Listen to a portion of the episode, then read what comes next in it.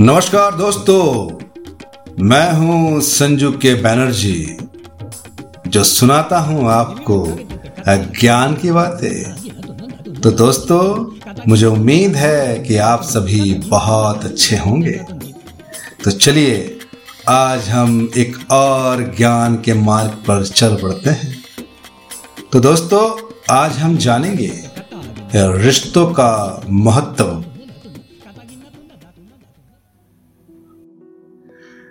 घर की नई नवेली इकलौती बहू, एक प्राइवेट बैंक में बड़े औहदे पर थी।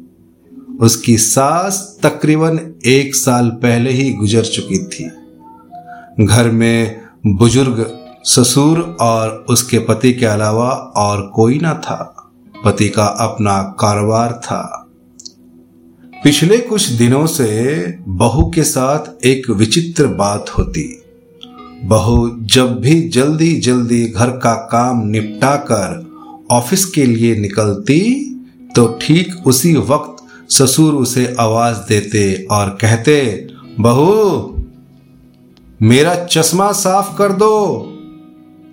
मुझे देती जा। लगातार ऑफ़िस के लिए निकलते समय बहू के साथ यही होता। काम के दबाव और देर होने के कारण कभी कभी बहू मन ही मन झल्ला जाती, लेकिन फिर भी अपने ससुर को कुछ नहीं बोल पाती। तो उसने पूरे माजरे को अपने पति के साथ साझा किया। पति को भी अपने पिता के इस व्यवहार पर बड़ा ताज्जुब हुआ, लेकिन उसने अपने पिता से कुछ नहीं कहा। पति ने अपने पत्नी को सलाह दी कि तुम सुबह उठते के साथ ही पिताजी का चश्मा साफ़ करके उसके कमरे में रख दिया करो। फिर यह झमेला समाप्त हो जाएगा।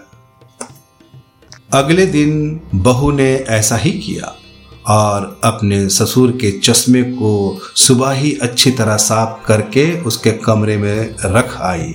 लेकिन फिर भी उस दिन वही घटना पुनः हुई और ऑफ़िस के लिए निकलने से ठीक पहले ससुर ने अपने बहू को बुलाकर उसे चश्मा साफ़ करने के लिए कहा। बहू गुस्सा में लाल हो गई, लेकिन उसके पास कोई चारा नहीं था।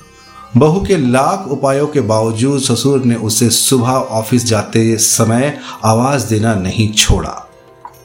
धीरे धीरे समय बीतता गया और ऐसा ही कुछ वर्ष निकल गए। अब बहू पहले से कुछ बदल चुकी थी।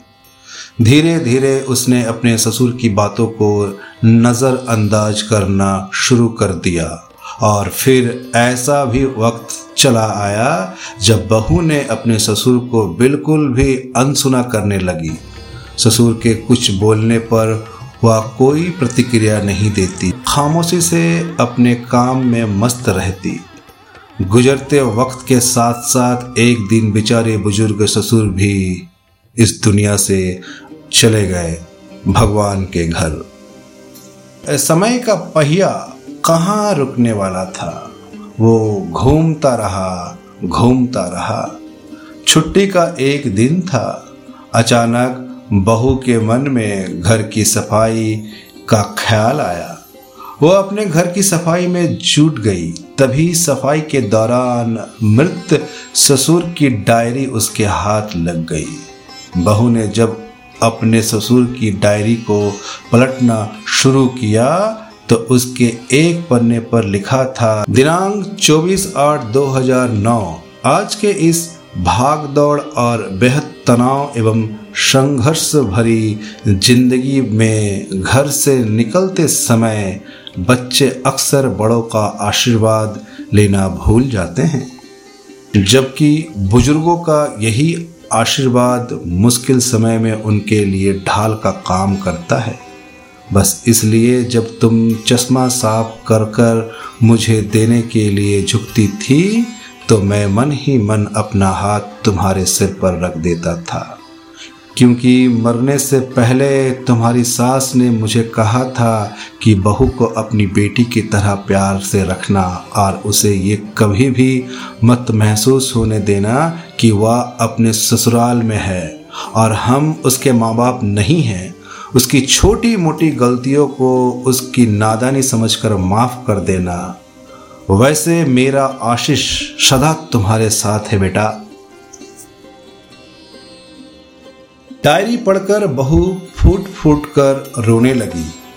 आज उसके ससुर को गुजरे ठीक चौदह साल से ज़्यादा समय बीत चुका है, लेकिन फिर भी वह रोज़ घर से बाहर निकलते समय अपने ससुर जी का चश्मा साफ़ कर उसके टेबल पर रख दिया करती है। और प्रतिदिन दोनों हाथ जोड़कर ससुर जी को प्रणाम करके उनका आशीर्वाद लेके तब वो ऑफ़िस के लिए निकलती है। अब आते हैं शिक्षा की बात। रिश्ता ये नहीं कि कोई खून का ही रिश्ता होना बहुत ज़रूरी है। कोई सच्चा दोस्त भी हो सकता है जिससे आप रिश्ते निभा सकते हैं। इस भागा दौड़ी की दुनिया में हम अपने आप को ही भूल गए हैं। तो हमारे रिश्ते तो बहुत दूर की बात है। यह मत भूलिए कि आपकी वजूद आपके रिश्तों की वजह से है। तो कभी मत जाने दीजिए अपने रिश्तों को अपने हाथ से। सदा उनको संभाल के रखिए, सदा उनका सम्मान करें, सदा उनसे प्रेम करें और प्रेम लीजिए। यही है जीवन। क्योंकि जब लोग इस दुनिया से दुनिया छोड़ के चले जाते हैं ना, तब हमें एहसास होता है कि हमारे ज़िंदगी में भी कोई था। तब उस व्यक्ति का एहसास होता है। और यही सत्य है। आपको हर किसी से मिल के रहना है। तो दोस्तों, ये थी छोटी सी जानकारी आपके लिए। आप बने रहिए, देखते रहिए, सुनते रहिए। क्योंकि मैं कोई और नहीं, मैं आपका दोस्त संजू के बैनर्जी जो सुनाता हूँ आपको ज्ञान की बातें। मैं जल्द लौटूँगा एक और ज्ञान के साथ।